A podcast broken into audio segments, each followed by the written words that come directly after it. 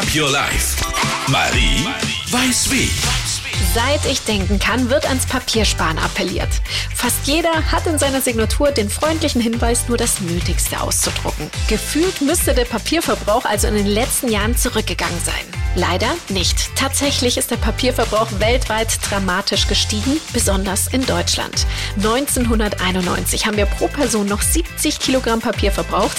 Mittlerweile sind es über 240 Kilogramm. Und das ist echt tragisch, denn Papier erfordert bei der Herstellung nicht nur jede Menge Holz, die Papierherstellung ist außerdem noch super energieintensiv. So braucht man laut Umweltbundesamt für eine Tonne neues Papier genauso viel Energie wie für eine Tonne Stahl. Umso wichtiger ist es also, wenn jeder von uns ganz bewusst auf seinen Papierverbrauch achtet und zum Beispiel auf recyceltes Papier setzt. Am einfachsten geht das bei Toilettenpapier. Green Up Your Life. Marie weiß wie. Check auch den Blog und den Podcast auf energy.de.